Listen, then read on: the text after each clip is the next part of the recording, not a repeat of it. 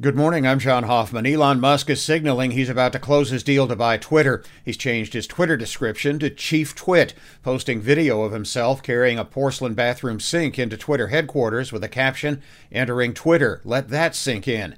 Lots of layoffs are expected after Musk gets control. Three men have been found guilty in a plot to kidnap and kill Michigan Governor Gretchen Whitmer two years ago. Joe Morrison, Pete Musico, and Paul Bellar were found guilty of a terrorist plot as members of the paramilitary group Wolverine Watchmen. The convictions also included weapons charges. Governor Whitmer released a statement saying the plot illustrates a disturbing trend of radical hatred and violence in American politics. The campaign for and against Michigan's Proposition 3, which would enshrine legal abortion in the state constitution, is confusing many voters.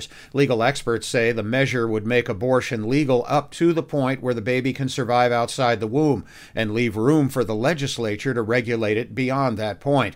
Opponents claim it is too generally worded. Those in favor say that's deliberate to give lawmakers a say once a fetus reaches 23 to 24 weeks. Early and absentee voting is underway for the November 8th election.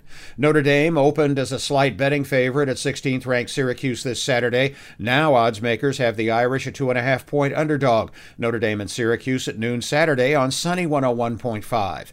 NBA, the Chicago Bulls posted a 124 109 home win over the Indiana Pacers last night at the United Center. The Detroit Pistons lost at home to Atlanta 118 113. The Thursday night NFL game this week is Baltimore at Tampa Bay. Kickoff at 8:15 tonight.